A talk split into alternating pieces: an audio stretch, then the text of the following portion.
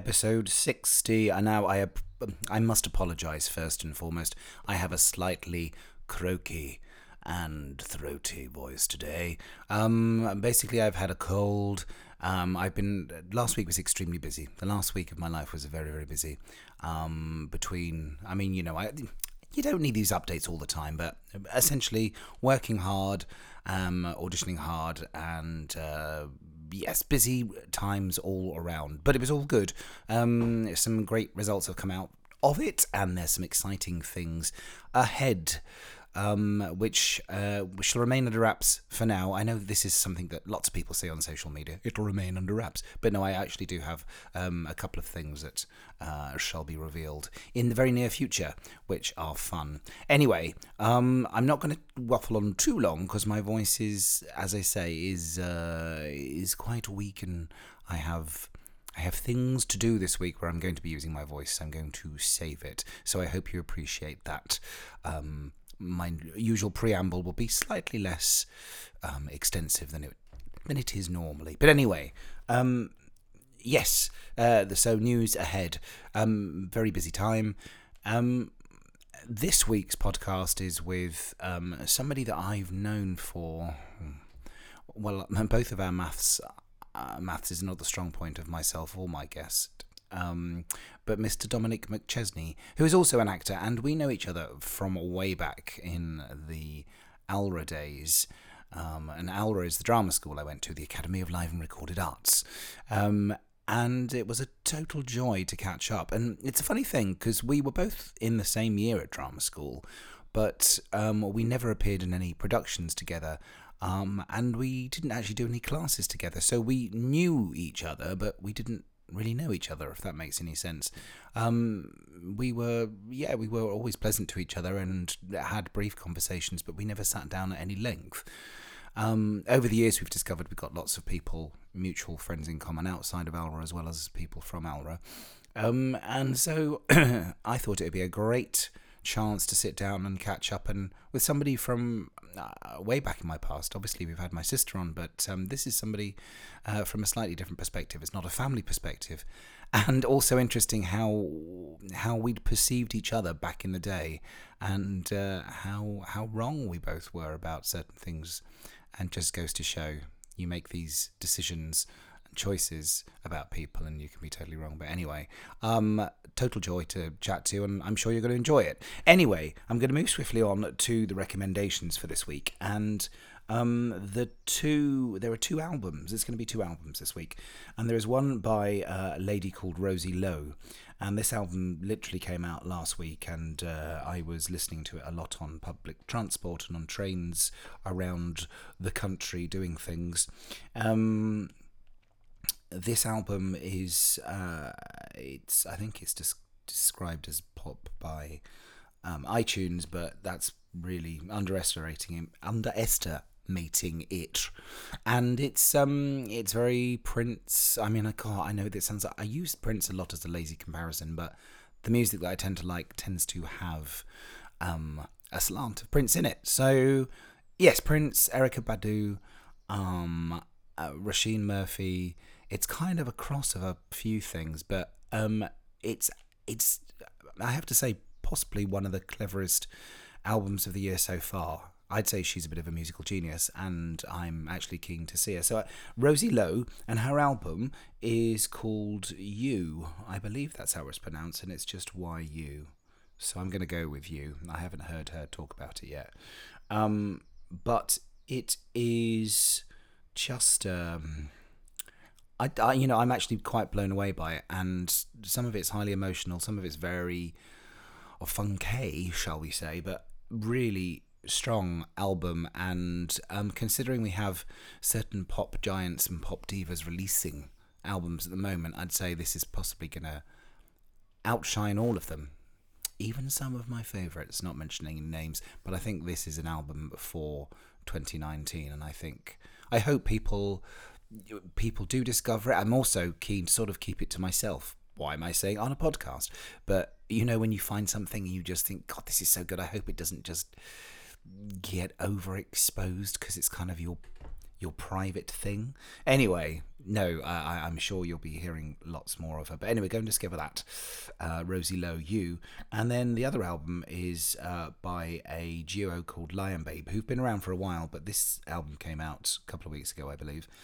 Um, and their album is called Cosmic Wind, um, which I can have after um, a lot of broccoli.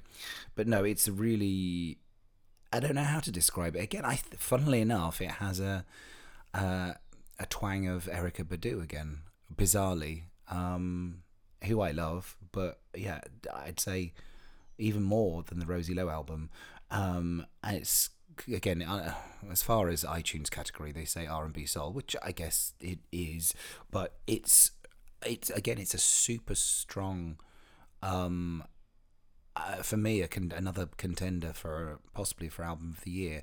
Um, I would say possibly influenced by um, some of uh, Ms. Beyonce Knowles' recent work. So um, go and go and have a listen to that. But I, those are my two recommendations because I can hear my voice going. So I think what we're going to do, without further ado, is hand over to the wonderful and the marvelous Mr. Dominic McChesney. Hello, hello, Dominic. Hello. Welcome back to the world. Thank this you very world. much. We are sat in the South Bank Centre on a on a mild and it's a bit of a sticky day. Um, It's it's getting there, isn't it? It's a struggle we're back looking to. the- forward to summer, Oh, aren't we are. we? we don't really need. I thought to it was. I thought the winter was over, but I know we keep waiting for it. In the, in the UK, we we we we've had a summer already, and sadly, my listeners in the US, well, not sadly, because a lot of listeners in Washington State are currently enjoying basking in the sunshine and the heat already. If they Oh. are, why aren't we? Yes. Anyway, we're not here to talk about we're No, here to talk no. about you. Hello. Dear sir. So, we know each other from now, the years. I want to say 25 years? Twenty-five years. He's counting on his hands. dear listeners. Twenty-eight years. Oh, for the love of God! Surely we're not over twenty-five years old, though. How does that work out? I know. No one would know. No, Dear Lord, that's. nearly thirty years, and I, I hadn't. Well, we think we bumped into each other about Yeah, twenty years about ago. 20 years ago in Brighton, in a, in a fringe venue in Brighton called the Mulberry Theatre. Yes, And lovely little theatre. I was rehearsing a show with a friend of yours, Yes. Sir Nigel Fairs. Yes. He'd written a show called Oedipus the Queen. And I was playing Oedipus's mm, gay father. Yes, I was Jocasta, but called Len. that's right, because he sleeps with the father. Seems the father. I don't. Was Jackie Skarvellis in And that Jackie show? Bless Bless her. Is she still around? Do we No, know? she's dead, I'm afraid. Oh, is she? Yes. Oh. Sorry. you Oh, heard God. it here. so, Ladies okay. and gentlemen, Google Jackie Skarvellis because she had a, a rich and illustrious life and career, and Yes. everybody knows her. She's. I never worked with her. I met her a couple of times, but she was one of those characters who was wonderfully larger than life. Oh, yeah. Yes. Um, yes. Oh my goodness. God, it's taking me back to that world. Anyway. Yes. Google her as well. Not right now. Listen. Um, so, Al, how was it? Yes. so let's let's talk about that because Yes. we, have, we have briefly summarised our feelings. But how was drama school for you? Because for me, I hadn't fully formed as a human, Mm. and it wasn't. I wasn't my time. I felt I was a little bit early. Not in age, but just hadn't got there quite. I can see that completely because I, in retrospect, I think back at that time and I think I was too young to go to drama school and I didn't really appreciate it. I've actually, the last two years ago, I retrained and when I went and retrained, I realised how much of a sponge I was now and how much I was just devouring everything that was thrown my way. Whereas when I went to drama school, I think I was just too young and I was discovering myself. Other things to think about. And I remember auditioning for a couple of other drama schools and them saying, go away and live and then come back to drama school. And I, I kind of were like, no, no, no, I know it all. Because you, you do know it all at that age. Um, And now looking back, I completely understand where they were coming from. and I interesting. felt with Alra, my feeling of Alra at the time, or and, and kind of now looking back, but I will justify this as well, Yeah. is that they. I don't know if it has changed now. Apparently, it has changed quite I dramatically. have worked with people who've come through in the last few years, and it sounds like a very different setup. Yes. and of course. but they, they, I felt we, we were trying to be taught so much of, or trying to be given so much of everything that we never got enough of anything except for voice. I think that's where they yeah. actually excelled. I think the voice lessons. I would agree. They excelled to a point where I would say that a lot of drama schools don't give that kind of training anymore. No. From my this sounds awful, but my experience, I don't meet many people under a certain age who have the voice technique. Not No, I- singing wise, singing wise they do, but I think Sure. speaking wise, I don't think That's they get that. I do. I'm I, generalising hugely there. No, I know. I, I do. I think you're right. I think it was a time when I feel like was one of the things that I did come away thinking, okay, I at the end of a day would feel like yes, I have genuinely learned something. Yes. Mask work. I'm not quite. Look at us. And look at us. And look at us. Do you remember oh that? my And god! What was like- that lady's name? Briege. Briege Bedell. Briege Bedell. That's very If good you're listening, Briege Bedell, Thank you. thank you for, for many many hours of. of And It- teaching us the importance of drinking water. oh my god! Yes. See. But I, it was it wasn't until I left drama school, an Alra, and then worked with people from other drama schools that I realised that everybody complains about where they went to. Oh, yeah. And says I should have gone to the other one. Uh-huh. So the grass is always greener. And then uh, another thing which was interesting was I was talking about the different tropes that you see in people from other from drama schools, and you say, "Oh, well, that's a Mount View actor, that's an Yep. East 15 actor, that's a um, uh, um, what's uh, Rosemary Food. Rose Bruford Guildford actor." And I remember saying to my friend who was a director, and I went, "But Alra doesn't really have a type," and he just looked at me and went, "Yes, yes, they do," and I went, "Oh, okay." So I didn't, I didn't push him any further. So uh, he he was very want to know definitely what- no. I don't know what to know. Don't don't put me in a category. Um, that's funny. Yes. So um, we do have. We're both still in touch. We were saying both still in touch with people via Facebook and running Yes. into people over the years. But um, and there is a reunion which maybe we'll end up Yes. going to. And interestingly, and interestingly enough, of course, we bumped into each other even before Oh, we'd already this is- planned this. this was yes. And then last week, Last week in an audition, I've never run into another fellow from not from our year in an audition. I don't believe that's ever. no, happened. I don't think it has happened to me either. Bizarrely. And I I walked can't- out, and there you were, sat there.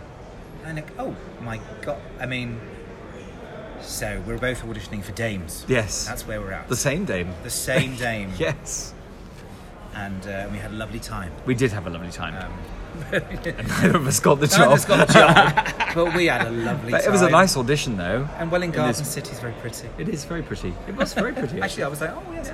Anyway, thank you for a nice audition. If anybody involved, was listening to it. It was very listening, nice to yes. have a friendly audition. friendly audition. These days. Um, so yeah, so we'll go back to kind of post directly after Alra and how that went and how you felt.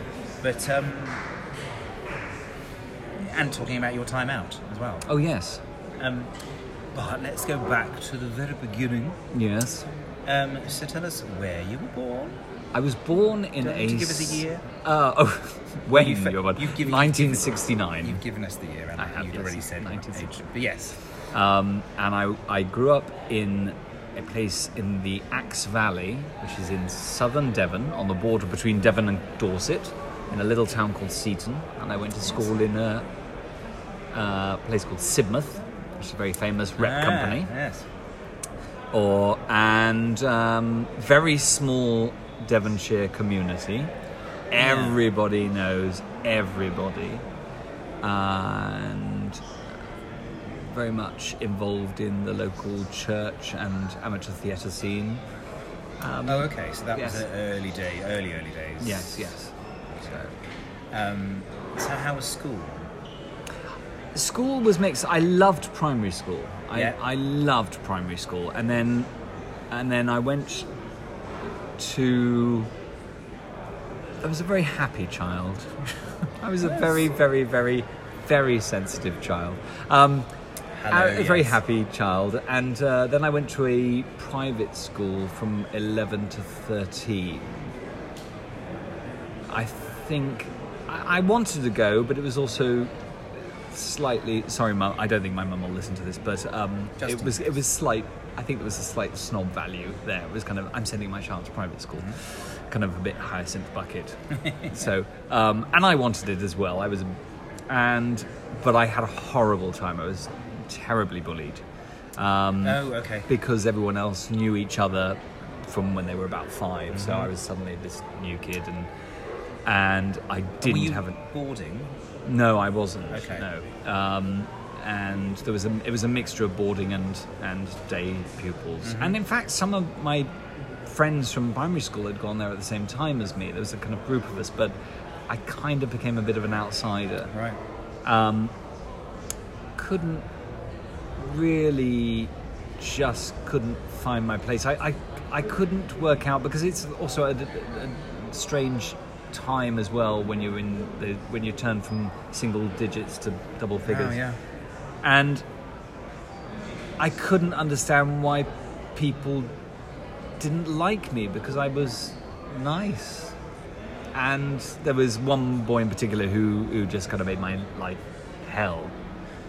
Um, Oh, and I. I kind of got through that, and then I went to a secondary school in Sidmouth, which was fine, and I it was okay, but I knew what I wanted to do, so there was a lot of lessons I'd be like, well, why do I need to do this? And it, school just didn't really interest me, and I was.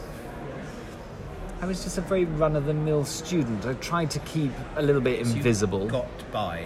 Yes, I was also the fat kid as well, so I Oh, right, kind of got a bit bullied for that. Right. But my brother had been quite a bigwig in the school. He was kind of very admired by a lot of uh, kids. He was so Oh, okay. when He I went there, boy. some of the older kids went, "Are you Chez's brother?" And I said yes, and they said, "We're looking out for you."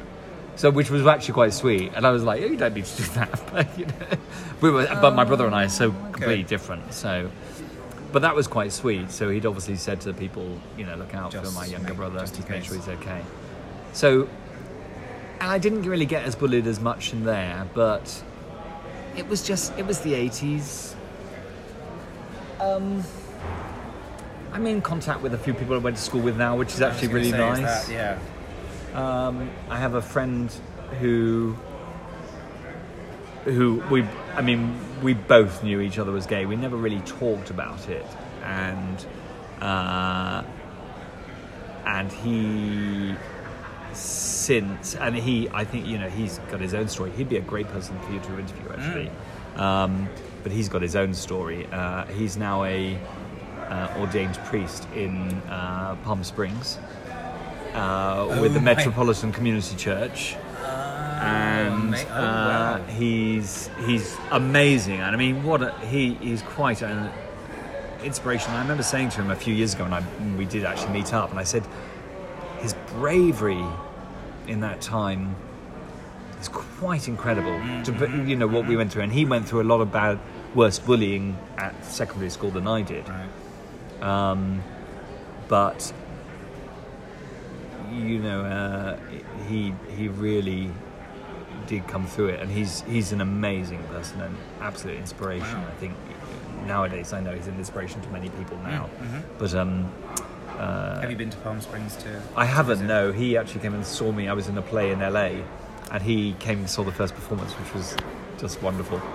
I think you need to get yourself down to Palm Springs as well. Yes, Um, wow. really. So yes. Yes, I think I believe that's a place for people like us to enjoy the sunshine. In retirement. But in retirement. In retirement. Oh my God. That's not that long No, no. off. Years. Um, okay, so school. Yes. Um, so you were acting all the way through from from primary right through then. Yes, uh, doing uh, Amdram Yeah. which I think was a, a great way to start. Um, and then left school, did A levels, uh, and finally that's where I started to become myself. Really, was A levels because suddenly I was studying the lesson that I wanted to study. So I was just suddenly learning about theatre and I loved it. And I was with other people who wanted to act. So no Yeah, longer was yeah. I the underdog sort of thing. I was, um, I was on an equal No PE footing. and games involved. No PE and games. No. it's the moment of joy when you never do that again. There's a nice twist with Alra though, but I'll I'll say that later. So about Alright, the PE and okay. games. So we'll come back to that when we get to it. Um, Uh. but yes, A levels, I love that, and then, and then yes, which is when I started coming out as well. Well, yes, this was going to be my next question. ah, Is uh, yeah. So what? So what age did you? What age were you sort of truly aware that you were the other? that I was gay. So I, I said that very dramatically, didn't I? That I was gay. Um, Thank you, Mr. I- McKellen. I.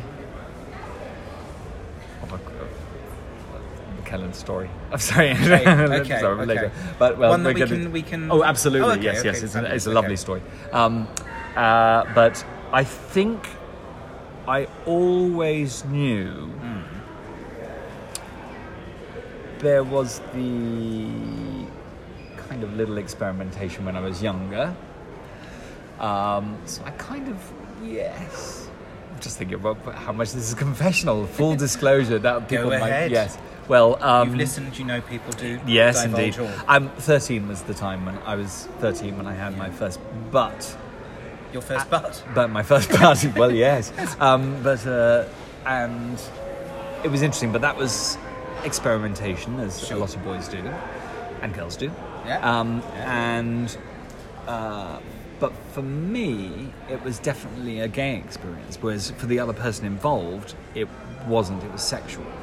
So they were doing it just to have the sexual stimulus, but I was doing it because it was Yes. for that, but also was with a um, another boy. But before you even kind of sexually uh, uh, were, were tuning Yes. yourself in, um, do you remember even being as a, as a as a as a as a boy in primary school, feeling Not not because you wouldn't have felt different because I Not really. I was quite a. I wasn't camp and I wasn't really effeminate, but I was into musicals and I did ballet and things like that. Yeah. My sister said that she knew, my brothers and sisters, that they knew that when I was a kid. I think they knew a lot longer before I did. Um, I think my mum knew, but completely turned a blind eye. as interesting Parents do. as parents can do. Um, and so I think it was very clear from when I was a very small child that I was gay. But whether, and I had lots of girlfriends Mm-hmm. in school, and I wasn't interested in playing to stereotype, but I wasn't Oh, interested no, in. I know, but yeah. I, and I liked. I remember being very attracted by superheroes, obviously. Yes, there you go. and, And Spider-Man. my first crush, which came up on a Facebook thread the other day, but my first kind of crush I remember was in. Do you remember the Dandy comic? Mm-hmm. There was a. I can't remember. Was it a comic strip called Korky? And there was a character in it. No, Korky was the cat. There was this character called Bully Beef yeah. and he was a bully. And but I remember he had like, well, he had a very unattractive face, but he had this most am- it was ripped body, and he had these very very tight shorts on that were almost shiny. And I remember looking at these pictures, thinking, Oh, God, "That's very exactly- attractive." yes, yes. I was very very. I had this crush on Bully Beef, even though I abhorred bullying Yeah, at yeah, any yeah. level.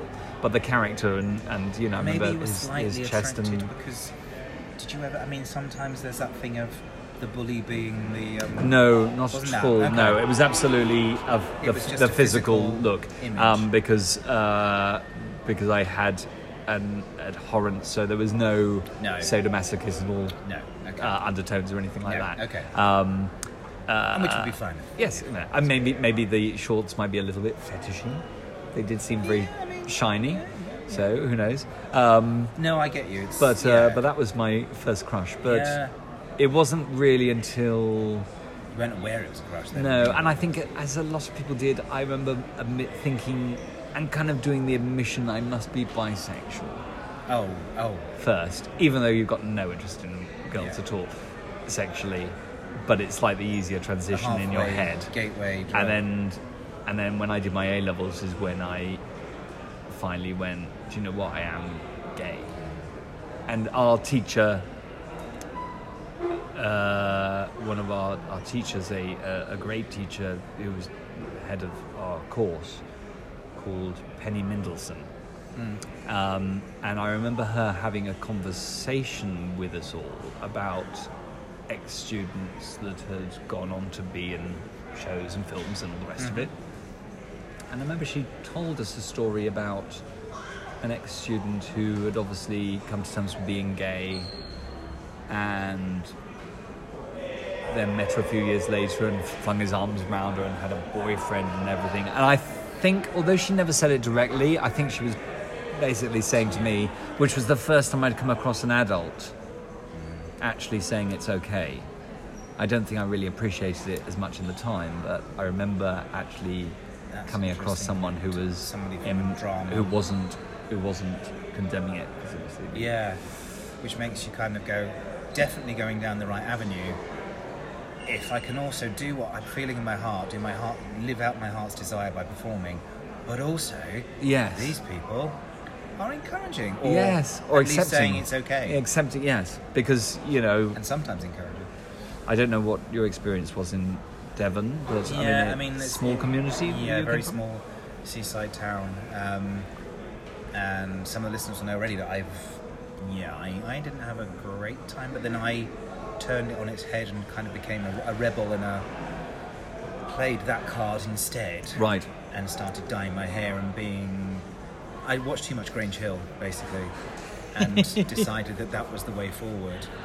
And then the bullies sort of let me get away with it because I Because you could I be uh, I was alternative. I was alternative and That's really good. and naughty.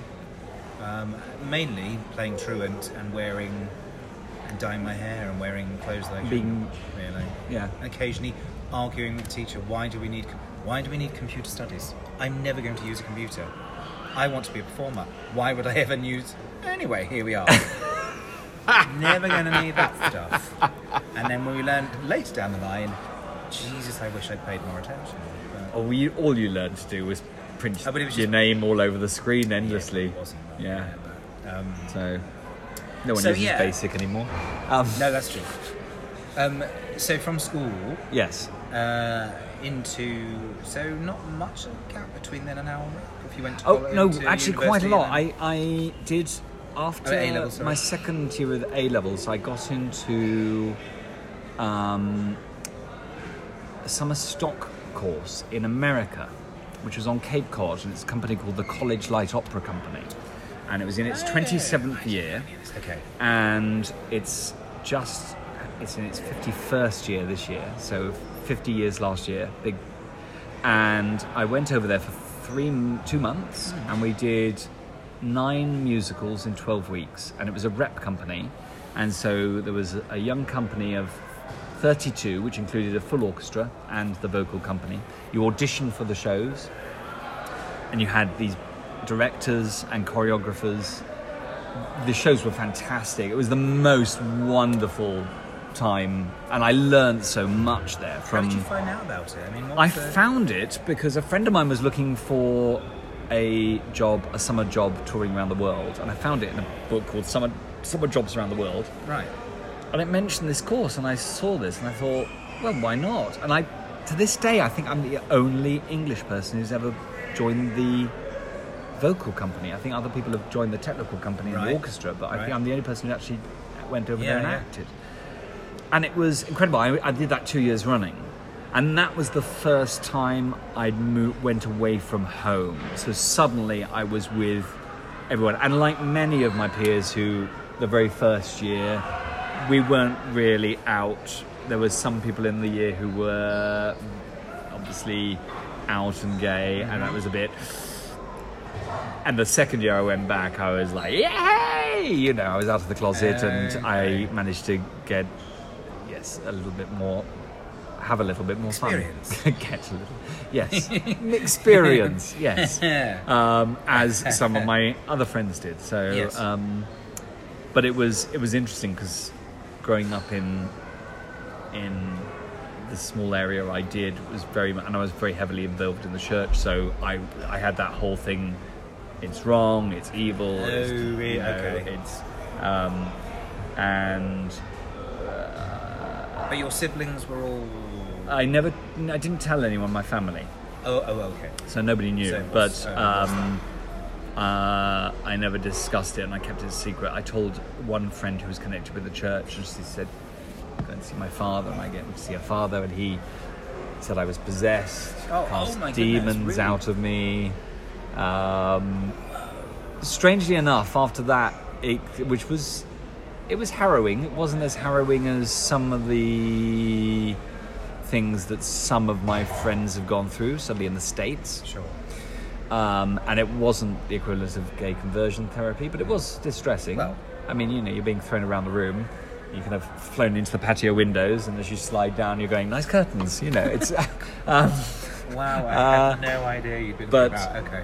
actually afterwards i felt i left there and i remember walking along thinking i you know what the hell's happened blah blah blah blah and suddenly i felt absolute at peace i was walking home along the country lanes and i suddenly went it doesn't matter and it was an incredible feeling of warmth and love at that moment after that happened uh, of not just warmth and love and any religious forgiveness or anything like that. It was just, it doesn't matter.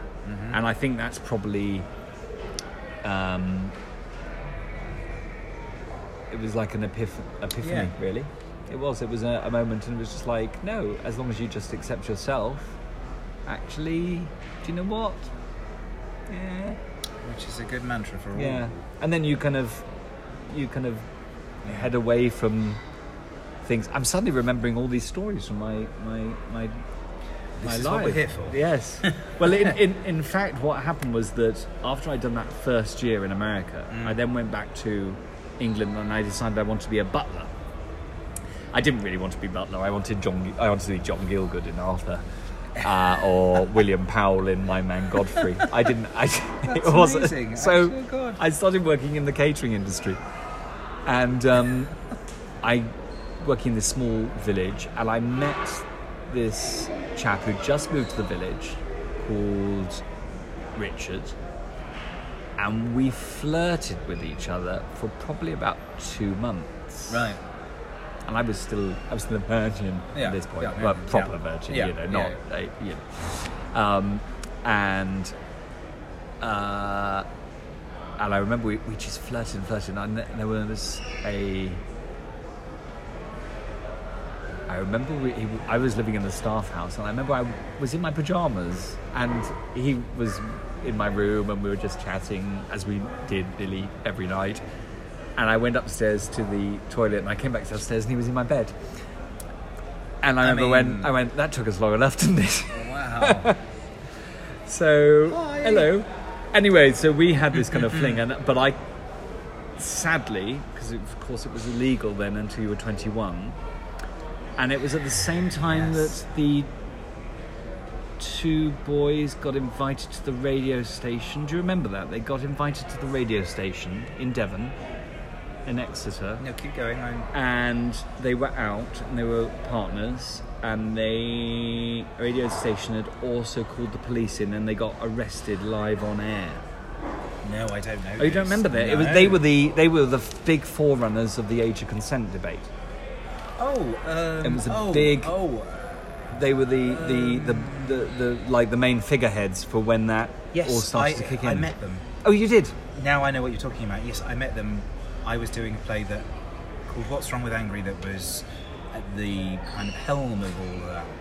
And they were around a lot, and we stood outside Parliament together as a cast, and them and people from another play, all, all at the same time. at So the yes, age of consent Yes, all around. because I remember I was there that's I was that, that so that's my Ian McKellen story So, Okay, right, uh, so let's go there. Let's okay. go to there. Go to the Ian McKellen story. well, it, actually, it's not that exciting, No, but there's another bit that links back. But the age of consent, the only time I've ever been on a political rally was the age of consent debate um, when it was trying to get it moved from 21 to 16. And I was there. I hadn't come out to my mum. A few things happened. I remember standing there with my friend and. Uh, the vote had just come in, and I remember this kind of because it was a very peaceful, happy, um, a very peaceful, happy protest at one point. So hello, Hi. Talk about peaceful and happy. yeah, I know. Um, we just had a visitor. a little visitor. Oh, She was cute. And then um, when the results came through, and it was down to 18, not 16, it was like this kind of slap in the face. And I remember people suddenly changed into two groups. There was either the people who were so stunned they couldn't speak, or people became like furious. And I was of the first group. I was like so I was like knocked for six. I was just mm. like, oh. And my friend who I was with just went ballistic mm-hmm. and he went off the rails and we were stood there and I think and Ian McKellen, McKellen came out and which was Ian, Ian, he came over and he remember give us this big hug and he just went, I'm, it's really disappointing. He was just absolutely lovely. And at the same time, Michael Portillo walked out of Parliament. My friend was hugging Ian McKellen and he just like tore himself away and went, "McK- Portillo, you cunt! I screamed at the top of his voice. And Um, so. And then, but the wonderful thing was that, that there was two great things, which was the next day my mother called me up and she went, "I saw you on telly. You should." It, it was like I was on some sort of serial or something, and it was the week, it was the nine o'clock news. I walked past the camera. My mother was so pleased and happy that she'd seen me on telly at once. um, and which was quite funny. The other thing, which they didn't, because all they showed with the news footage, I don't know if you remember this, was like the gays storming Yeah, Parliament, yeah, trying to yeah, break. And they, it was all like, "There's an angry mob." Yeah. What actually happened was that Yes. after the result happened, a lot of the police came down. They said there's going to be a lot of police coming down. We advise you to all go away. Mm-hmm. And you know, we know it's been a disappointing. The police were lovely. Everyone was like, "Yes, uh, we agree," and so Mm-hmm. everyone kind of dispersed. As we passed the main doors to Westminster, this mob was moving forward, and this voice screamed out, "Storm Parliament!" And quick as a flash, someone at the back went, "Redecorate it!" and everyone just pissed themselves laughing, and it completely diffused the situation. Of course, the news then broadcast it as angry gay mob try to Try blow do up over. Parliament, do over. Who are not doing over, doing up. Doing up. Yeah. That's brilliant. Um, Um, so yeah, that is good. So uh, you- we're jumping all around the years. yes, now, yes. But, um, but you were there as well with yeah, your. yeah, yeah, yeah, Yeah. yeah. yeah. Um, and also uh, clause twenty-eight. Oh God. that stuff, and and also. Well, we were, yeah I we were drama school in the nineties. We were coattails of AIDS. Yeah. Because even when we were at when we were at Alra, it was still. I mean, I was still meeting people who were getting sick, and Right. whilst we were Yes. whilst we were training, and just after, and so yeah, yeah. Yes, because there was no medication of any sort then. So. because we're going back quite a few Yes. years. Um, yeah. Um, But, oh, but also Yeah. tied in with the age consent thing was it's a little bit of a, a sad thing, but my the, the chap I met when we were together and I was I was 18 and he was 25, I was so convinced that we were going to be found out. And because I knew everyone in the community, I did my utmost to destroy the relationship because I was terrified we were going to prison wow. which is I, I look back and I go that is just so awful and consequently I've been cursed and never had a long-term relationship since so but I mean, that's a weird that- it's not karma not blame but no, no, no. Yeah. but you know that obsession to actually and now you you talk to people people, you know, gay guys coming up and and living, and a lot of times people get very angry now, and of course you must always fight, and you must always, you know, there's always a way to go and things to sort out. But I sometimes think there is a kind of sight lost that you just think. I, it's an awful thing No, no, go on. everything's relative and everyone has their personal struggles, but you do go, do you know what it was like? I mean, at least it was legal when we were kids. It was just. I mean, I, I've had friends who were at the forefront of Oh. the before, when it was illegal. Yeah. I know, literally just. Yeah. Um, which is crazy to think it literally was just turned as, as we were as we were being born. Yes. But, and Stonewall, Of course. Yes. which is also 15 this year. Yes. Um, but no, it's. Um, I think it's funny that just going back to because we're jumping around, but Yeah. our our time at Alra, and even though it was drama school, there wasn't. Didn't feel like there was that many of us. No, there wasn't at all. And in Or fact, who were honest the. about it. I mean, maybe there were people in other years that I we weren't aware of, or I, I don't. It's actually the. I've been lucky never to have really come across any major homophobia in my life. I'm very lucky Right. that. I've never had queer bashing Yeah. or any situation. Yeah, yeah. Um, and um, but the place I found most difficult was actually drama school really. because I think, and I think I was projecting some of this. It was from my own head. I don't necessarily think it was true because I think our peers were quite accepting, but Yeah. at the same time, I think there was this masculine struggle to prove that you could be male and an actor and not be gay. And I think that it, it was kind of injecting a lot of things. And I, I don't think I was ex, ex, imagining it. I did feel it there. Now you say it, yeah. I've never really thought about it in those terms, but actually, yes. And it wasn't they weren't doing anything. They had their own. They. Battles. They had Yeah, own- everyone had their own Yeah. things to deal with. Um, But there was this kind right, of. It did put a different Yeah. emphasis or, or on, on. Not in a nasty way. No, there no, was no, no, no, bullying anyone or anything like anything that. and- intentionally. No. But it, the atmosphere. It was the atmosphere. And even though that we've just gone through, we've talked about however many of us, we think there were five people in One, our... two, three, four, five. Yeah, five, six. Six? Six who were Were, definitely. yeah. Um, and I don't know if it would be the same now, whether that ratio would be... Maybe it wouldn't be, but I feel like... I th- well, I think people are more open to experimentation this year, these years. So, and people because people can be gay at a lot earlier age and more accepting of it. and not just gay and and you can yeah, all the other the other colours of yeah yes, um, that there probably were within our peer group. But yes, maybe or maybe not. yeah. Um, who knows?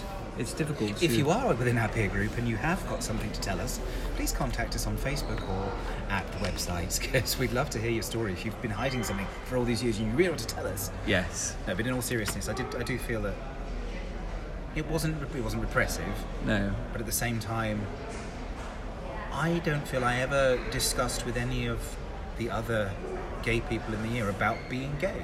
I don't think we ever had a discussion, even though they'd be like, "Hello, Do hello." you know you, the funny thing was is that I d- because we we just didn't our paths Yeah, didn't we really cross, cross because we were never in shows together. Yeah.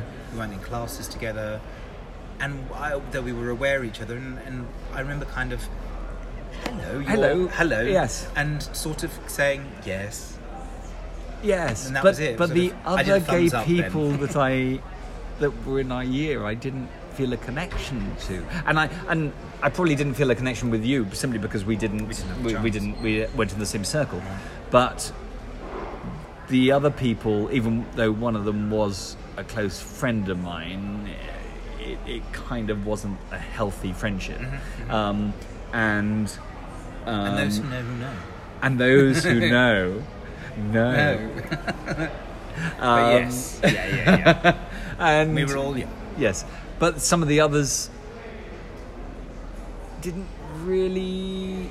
I think out of everybody, I think there was one person who actually was quite involved in the gay scene because I think he did a drag act. Right. I don't know what happened to him. Um, yes. but yeah, there wasn't really a connection with. Yeah. Yeah. And there was no gay sock. No. And I don't mean a sock that, you know, Yeah. that we all used.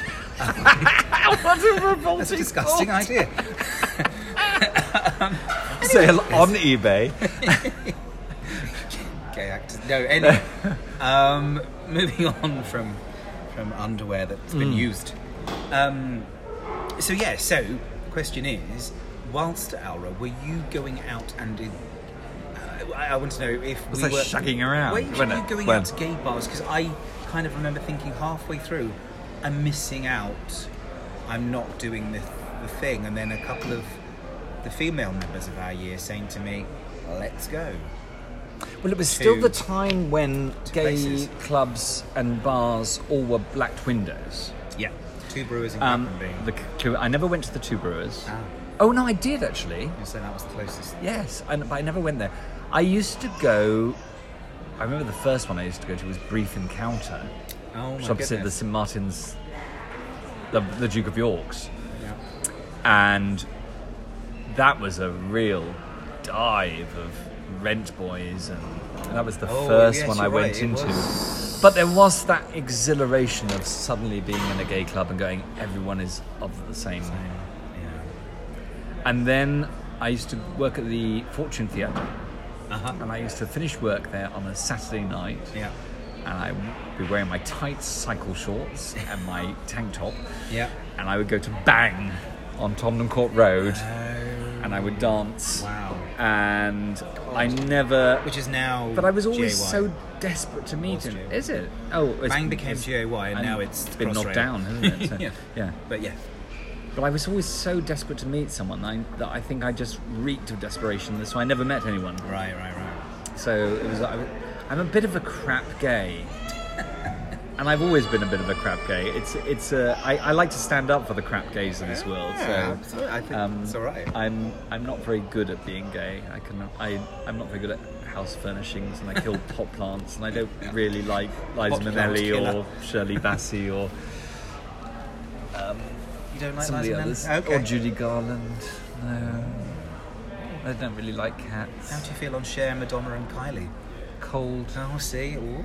You see, Oh. I know. You see, Oh. you're, you're like reaching for my card. Oh well. Anyway, it's been lovely. no, I mean no, no, no, no. No, I, no. I, I, I, I yes, no. Well, what you don't need? Yes, Yeah. of course. Um, which we're going to come to your cultural Oh yes, yes, indeed. influences Yeah. and things. So anyway, so that case, so you were, we were, we. Were, thing is, we were all going and doing our own thing privately. And did you ever go to the the, the, the London Gay and Lesbian Centre?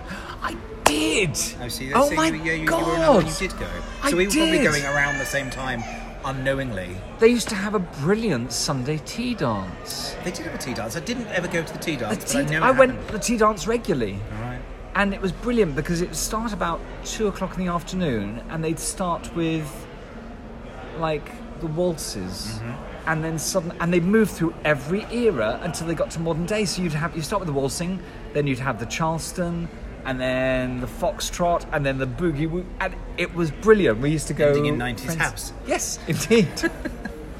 but that no, the the London Lesbian and Gay Centre Yeah. was wonderful. Actually, it was really I really enjoyed that. See, I, I, it's I good to know that that. somebody else was. I've, I think they're the only person I've ever had the discussion and I've said, yes, I, I went there. Yes, it was a great place, Yeah. wasn't it? Yeah, Very really, um, and and felt safe really and safe. friendly, Yeah, and yeah, it yeah, wasn't because it, you had that upstairs where you could sit down and have a coffee and chat Yeah. with people, which is kind of what you couldn't do in bars and yeah. In clubs. brief encounter, the other end of the scale to Yes. brief encounter. And then, of course, in the 90s is when the gay coffee shops opened, starting with Kudos. Oh, Do you remember Kudos? And it was the first time a coffee shop, and it was gay, Mm-hmm. and the, it had windows. Oh, suddenly- yes. The homosexuals could be sat on tables in the streets. Right near a mainline station as well. Yes. Oh my goodness, yes. Which doesn't exist anymore either. No. Sadly. But that's when go for the that's when clubs when clubs and pubs started getting rid of the black shutters. God. Um, look these things up, people, as we're talking. There's a lot of history there. I feel so old. yes. I remember when. Um, so okay. So yes, that's that's so cultural influences then. Um, if you weren't with Liza and Cher and the rest, what were your uh, well? First of all, as a team, when you were sort of before, say it's before drama school Okay. Yes. and at home, who did you look up to apart from members of the Gilbert family? and Sullivan. There we go. it was, that's all I played, um, and classical music was Gilbert and Sullivan. I never played. I I think I bought two singles in my entire life, and one was the Phantom of the Opera, Oh, the actual song. the actual Yeah. song, and the other one was Vienna Calling by Falco, and I only like that because it played the Blue Danube Waltz at the beginning very fast. Oh my God. Yes, yes, yes. Or the Viennese one, and that Yes. was it. And so I just used to listen to the first ten seconds on repeat, and then not listen to the rest of the song. Mm-hmm. Yeah. oh, um, okay. But yeah, it was Gilbert Sullivan, and So musicals. were all your family? Were your family? Did your family listen to classical music a lot? No. you, so Nobody- You, were- this was just your own. Nobody really found- listened to music at all. Right. My okay. brother David used to play his records, and he played bands like Rush Uh-huh, uh-huh. and Deep Purple. Yes, so that's the stuff he would listen to. Um, but and I used to like his record collection. Or I'd listen to. I had the Monty Python records. So comedy, So comedy. Tom Lehrer. Oh yes. Of course, oh, well, he's a gay icon. yeah. I mean, But I never liked, and I used to watch musicals, but I was never interested in the stars. And even to this day, because I'm a big musical theatre Yes. fan, and I'm, a, you know, I love them, and I, I know the most bizarre musicals in the world, and um, which is but the musicals are the yeah. stars, not the performers. I don't care about Bette Midler doing Hello Dolly. I want to make sure that Hello Dolly is good. I don't care who I see in it. I don't want to see a star. I'm sure she's, and by all means, she was incredible in the role. Um, but, and I've noticed this has changed with a lot of actors these days. Certainly, young ones coming out of the drama schools is they talk about the stars and not the show. And for me, the show is more important than the star. yes. It's a very American thing. No, the, no, the no, star is the completely. show. So that's interesting that Yeah. you, yeah, but that's never been with you. no, So yes, so I suppose then really, as far as kind of having people to look up to, so it's people who created the music rather than people who are singing the music. yes, yes, completely, yes. Hmm. So lyricists and But I Wow. didn't have. I didn't really ever have, um, like a someone I that inspired me. There have been people since in my life who I find. Um, I, I wouldn't say I've ever had. What's the word? Not an idol, but uh, icon. an icon. There's certain people who I think are incredible. There's a lot of people I really like. Um, Comedy, comedy heroes. Comedy heroes, really. Yeah, so gi- gi- yeah, because that would be for me as well. Oh, So you did mention Well, Monty Python, but were there other people? I think. Uh, well, Victoria Wood That- yeah, so yeah. was because I mean, growing up in the 70s and 80s, suddenly comedy heroes, Les Dennis, I think Larry Grayson, even though he was playing a ridiculously overly camp, kind of, but I don't think it was a negative character.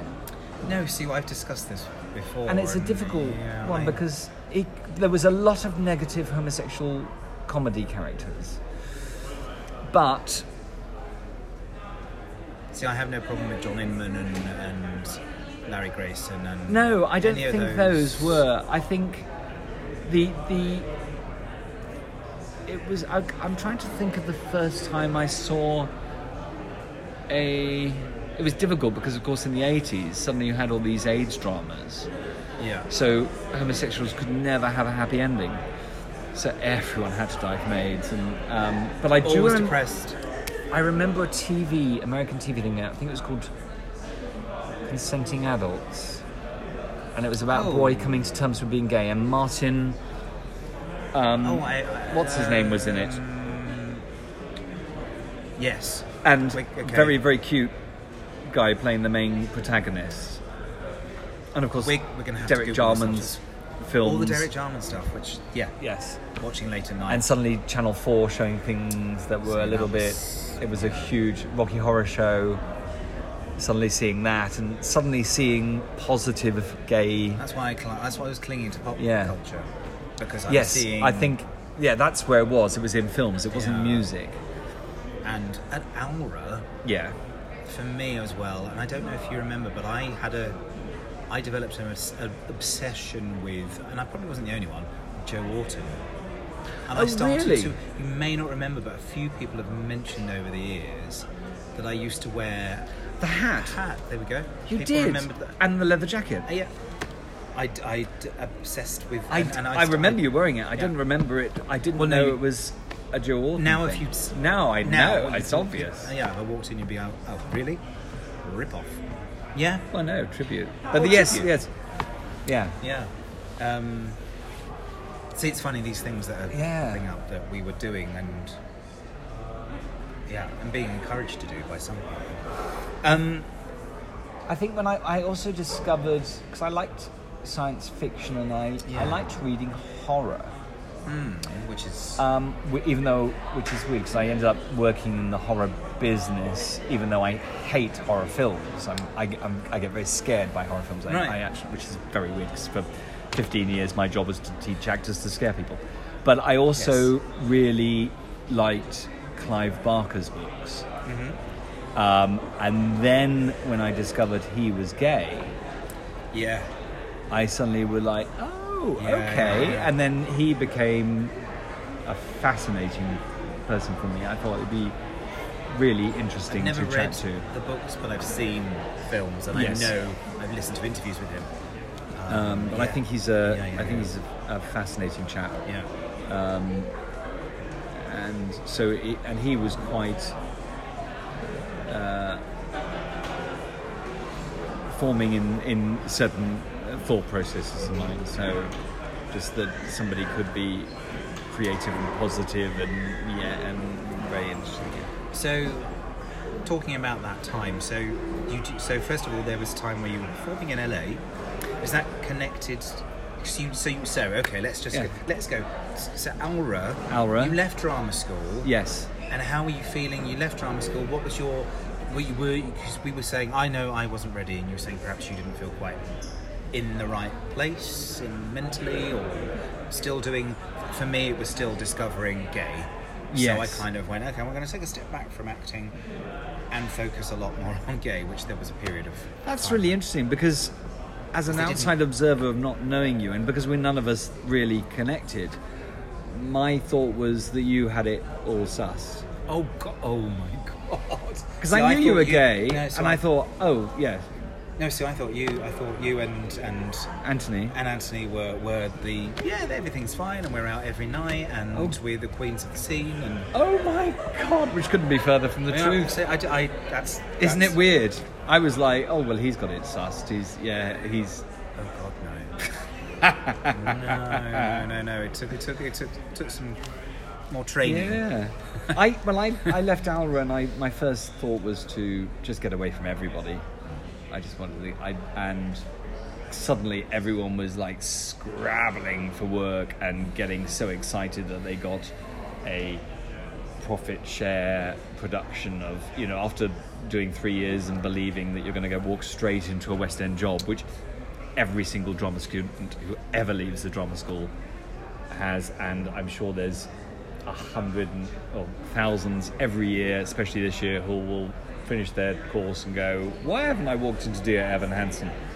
Yeah. Um, Uh-huh. And it's like, well, Uh-huh. wake up to the reality. Mm-hmm. Um, but you know, everyone you leave drama school, and we didn't have any graduation. It was just we we finished. We had our last day, and the next day you woke up and you had finished. There was no graduation. Done. There was no certificate. It was just like, like a balloon, wet balloon, expelling its air. So I ran away to work in a pub in Winchester, um, where I'd worked before, and then I did. I did a production dancing in a production of Faust as a summer school. I did a summer school uh, with uh, a company called English Touring or Opera 80. Then they've now called English Touring Opera, and they used to do Okay. these these summer schools. We did Faust, and I danced and sang in that. It was great, and then that's where I met. Uh, my uh, partner for a while, and we were, were um, very good friends, and we were partners. And I actually moved in. He was an opera singer, and I actually moved up to London to live with him and that's when I started getting jobs. And I got a pantomime job, my first pantomime job, touring a terrible pantomime around the provinces. Oh, you, yeah, yeah, yeah. and then I worked in theme parks at Chessington for about three years as part of their comedy team. And that was great fun. Okay, that's interesting because I know somebody else who's taken that route after they're leaving drama Ah, school that's and interesting. ended up directing stuff there. But anyway, yeah. Oh, what's that name? um, Tom Ford. Hello, Tom. Tom Ford. He's he, uh, Not the designer. no. No, yeah, He's other done job. very well He's other himself. job. He needed a few pennies on the side. No, this is somebody who's a bit younger than us. Oh, okay. Say. Um, by about twenty-five years. Uh, but anyway, sorry. So back to you. And Yes. So you were at Chessington. I was at Chessington and I worked for theme parks and did that during the summer season and pantomime in the in the winter and then did a lot of children's entertainment and then danced in a music in an opera in Germany, touring Germany for six months, seven months, I think, which was Okay. quite fun. Um, I didn't know you were a dancer as well. you well. I, I faked it. but you got enough to to get jobs where you were Yes. required to. Yes, strangely enough, I've still kind of. It's quite bizarre, but yes, I was. We were billed as the Viennese ballet, Wow. so which people don't believe it. I said I was part of the Viennese ballet. No, you weren't. Yeah, I was. It was on the poster. Sounds marvellous. No, I okay. Well, congratulations Yeah, on thank you. dance Oh, yes. being part of Um, the game. Yeah. and then, then what happened? Really, I was. Um, Sorry, I just had this wave of how interesting is this to people? Don't think about it too much. you. You Um, can always edit later. You can always edit later, yes. Um, and then after that, I ended up moving down to Brighton, and that's kind of when I pulled away from it a little bit. And I was working at a place called the Sussex Arts Club, so I was still involved in the arts. Oh, I know the Sussex Arts Club. Yes. So, and oh, did you? The Sussex we Arts the Gaydar Diaries there. Did you really? Mm-hmm. Because that's I set up the, the theatre there at the Sussex Yeah, Arts did Club. um, one night of one of the Brighton festivals, whatever year it would have been. It was kind of a, a launch for us. It was like the first ah. show so, we ever did to the public. isn't that funny? Do you remember anyone who was involved there? Was it Sarah? Would I can't know. That's interesting because I yes I created that that theatre there. Was it upstairs or in the ballroom? In the ballroom. In the ballroom. On the on a stage. yes, yeah. on the stage. So we had a little theatre upstairs, and then there was the See, I ballroom didn't as well. have any idea that you were. It Yeah. was your thing. That wow. was the we well. I was asked to do that, and then and then we used to use uh, the ballroom was always used in the festival, so it wouldn't necessarily have been my thing at that point. Right. But that's where I met Nigel Fairs because he put a show on in the theatre when we first opened the theatre, and then that's where I started working with him. And I did shows, a lot of his murder mysteries, which I still do to this day, which are Oh right. unbelievably Yes, yes, brilliant Yes, yes, yes. unbelievably brilliant. Yes. Uh, he's the most incredible writer of. He he can turn his hand at the most broadest comedy to the most tragic drama. Yes. I mean, actually, you know, and then he he mixes the two together, which, like he says, life is you know comedy. Then turns into a '60s pop musical. Yes, exactly. Yes, and a lot of people, in the, a lot of the people in the industry know Nigel Fairs is amazing. The amount of people that I talk to who Oh, yes, know indeed. across the board. Yeah. Um, Google him, ladies and gentlemen. Google him. Um, so yeah, so from so there, Yes. then America. What did happen then?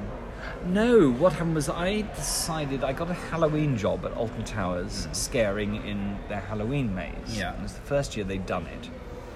And I liked that so much that I I uh, internet searched the owner of the company who'd been.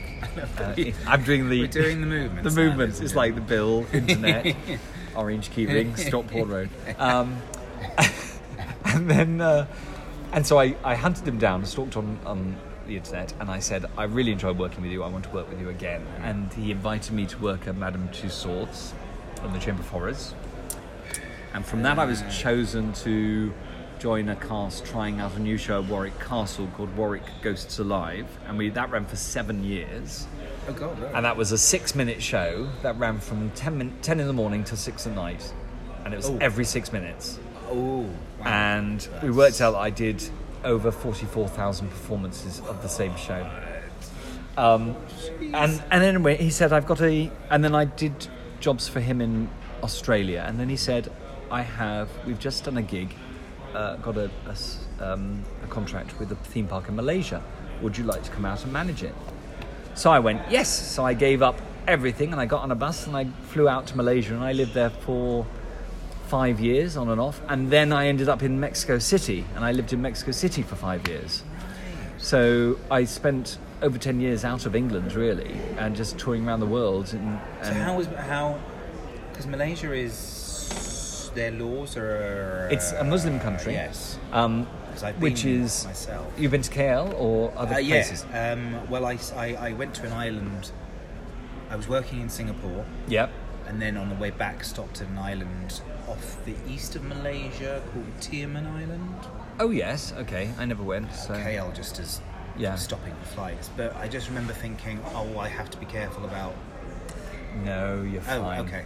Um, if you're white, you're fine. In fact, I mean, I have plenty of gay friends in KL. Okay. I have gay Muslim friends. Um, it's- I have in KL. It's a bit more. Ex- it's a bit more accepted. My, my gay Muslim friends still have to be a little bit careful. They're not. They don't announce it. Mm-hmm. Um, and some of them get married, and have children. Sure. Um, the, the, the Malaysia's kind of split up into three main races. You've got the Chinese, the Malay, and the Indian. Mm-hmm. Yeah. It's very much there's a caste system, so there is this kind of hierarchy of who's more important than who, Yeah. and if you're white, you're kind of at the top sort of thing, and there's a lot of the a lot of the good and bad influences from colonization, Yeah. which still permeates to this day. I loved Malaysia. Yeah. Um, I had a great time there. I have some wonderful friends there. Um, some things can be frustrating, I and mean, to be there for five years, it must have been. Yes, I mean it was on and off. I was doing a lot of work in Australia as well, in Canada and America, um, but that was my main base. So um, Amazing to be. it was. I did like the Asian culture, Yeah. and it seemed to like me. Yeah. So then Mexico. Mexico City, probably one of the gayest cities I've ever lived in in my- entire life, and yet I still failed Wow, to get a date. Um, okay, that's wrong. I did have a couple of. I, I had yes, I had a disastrous relationship there, but Right. Um, Mexico City is not half as scary or dangerous as people Yeah. think. See, I always think no. It's, No, people think it's the kidnap capital of the Uh-huh. world, that you're going to walk along the street, dead, bundled in and beheaded. Really, you're only going to come across trouble if you're looking for trouble. Right. Mexico City is uh, where I lived, which is the south, from the south to the center, kind of spreading out. It's absolutely, you just, if you keep your wits about you and you don't go into the dangerous areas, then you'll be fine. Like anywhere, I suppose. Um, yeah, I felt safer in Mexico City than I have in any American city really. in my life. Uh, walking around, I feel more at risk in somewhere like San Francisco or LA or New York. Oh, that's interesting. Um, I think they there's a, there's a you see a level of homelessness in the, in the states and and mental illness on the streets Yeah, and drug yeah. abuse on the streets, Have you spent which you don't see in places like right. Mexico. Have you spent time in San Francisco? Yes, I have. Yes, Yeah. quite a uh, not a great deal of time, but um, like about it? two or three weeks. Um, yes, I didn't live, wasn't there long enough to discover the actual personal San Francisco. I loved it because of the Tales of the City books. Um, the first time I went, I went, oh, it's very touristy. And it was only the second time that I went that I actually made friends there. That I was like, oh, there's a community here, which I didn't really see before because the other times I was visiting as a tourist, I was very intimidated by the Castro. Oh, um, okay. Because I I was just looking and going, everyone's so beautiful and handsome, and it, it, it just kind of it, Oh, my crab gay kicked Yeah, in, see, and I, I, I, I very, walked into it and thought, every there are so many shapes and sizes and colours and creeds and yeah, which is I- the truth. I just didn't see that. So yeah, Go back again. yes, I will do. Um, so where are you now in the world? Where where where is where do you call home, Dominic? I have a suitcase. Good question. I, d- I don't actually have anywhere. I've which is sounds so tragic, doesn't it? Oh, no, it's the nature of- Um, I profession. I've just been away in Italy for three months. Yes. touring with a show, the Canterville Ghost musical, which was really amazing to see. The most wonderful places. Uh, it was a good fun show to do, um, and I'm back now. Currently looking for work. Yes. Currently looking for work. Um, auditioning. I just did a show that is going to the Edinburgh Festival called Kathy, which is a retelling of Wuthering Heights, which I just did the fundraiser for. Um, uh, I'm not sure what The future. whether what the future is involving me with the show, whether they want me, whether I'll be free, blah blah blah blah blah. That's a it's a beautiful musical. That's lovely to do. Um, and then the other one is you're just really auditioning and doing the rounds and waiting, playing the waiting game as you were, and finding things to create. But I've drawn a bit of a blank at the moment, so um, probably appearing at a murder mystery near you sometime soon. Um, but uh, I was going to say, so that, yes, my, my sort of my last sort of serious, semi-serious question is, yeah, what would you like the not in an ideal world, in a in a real world, how do you kind of see the next four or five years possibly playing out? Staying in London or staying in the southeast of England and touring? Or... no, not really. Okay. Um, I I actually have no. No, I would I would like to do. I really want to do a tour in England of a play. Yeah. nothing too. It, it's funny because this goes back to Alra. I remember people going, "Oh, you know, I'm going to the West. I want to the RSC, and I want to play Hamlet, and I want to do this and this." And I was like, "I want to do Agatha Christie's in Milford Haven.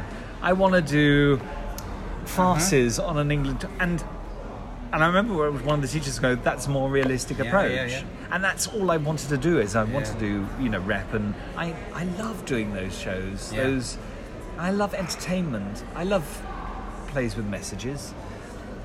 But for me, theatre is about entertainment, and you know, I kind of we joke that, but it's a kind of joke with a, a level of truth. I think you know, it's with things like arts council grants and things like that. You have to have a reason. You mm. can't just be let's put on something to entertain people. You have to give a reason. You have to. The, oh, this one can only be performed in a disused swimming pool that was blown up during the war.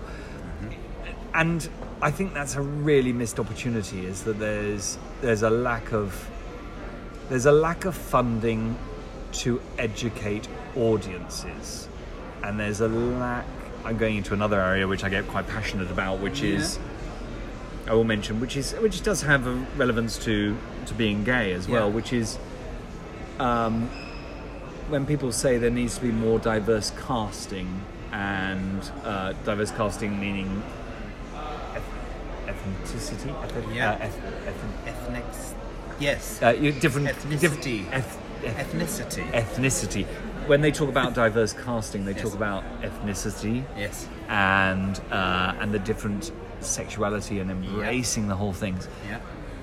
I think there's a danger and a slight error. Those things are terribly important, but very often people forget that they are not. They should be looking at diversity of audiences, mm-hmm. and so many times you go and see these shows which have colorblind casting or sex blind casting or gender blind casting mm-hmm. and you look around and it is a white middle class audience. And actually you need they need to be and then you go and see a show which is maybe predominantly about a specific ethnic group and those entire ethnic groups Caroline are watching change, they're watching um, they're watching that show but Mm-hmm.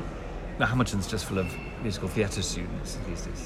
So. Um, I think Hamilton works, it, but then a, cl- a huge middle class white audience. Who are, yes, yeah, it's who can afford to sit? Yeah. exactly, Ah. and there is very. Although the great thing about Hamilton is that um, that he has that whole outreach thing say to, to yeah.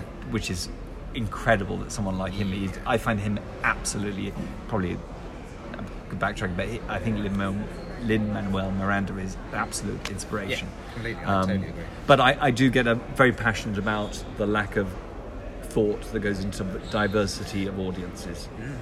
Because if you just do a show which is for that community, only that community are only going to see that show. They're not, and they should, you should have communities and diverse casting should be aware of important drama and plays as well as light frothy comedies, whodunits, farces, Noel Cowards, JB Brit, the whole Yeah. bo- Yeah. caboodle. Yeah. Um, there, thank you. Uh, I'll get off my soapbox. thank you. I have no idea where I'm going to be in the next four years. I think in Parliament, probably. um, No, okay, God, now this is the this is the fun round. okay. Um, yes. So uh, don't think too much. Top of the head. Yep. Answer and why. Favorite album of all time and why. Going to be Uh, a musical, look, I should imagine. It is um, the musical Kean because it's based on a Jean Paul Sartre play. I think the music is fantastic and it's the one I always pick up when I uh, need to feel a little bit of a lift. I think all the songs are wonderful and it just makes me go to my happy place, and very little people have heard of it. I've that's not it and I haven't heard it. Okay, so there we wonderful. go. My shame. My. my No, no. I'm the only person who has heard of it. Probably. Um, film. Favorite film? Yes. Why?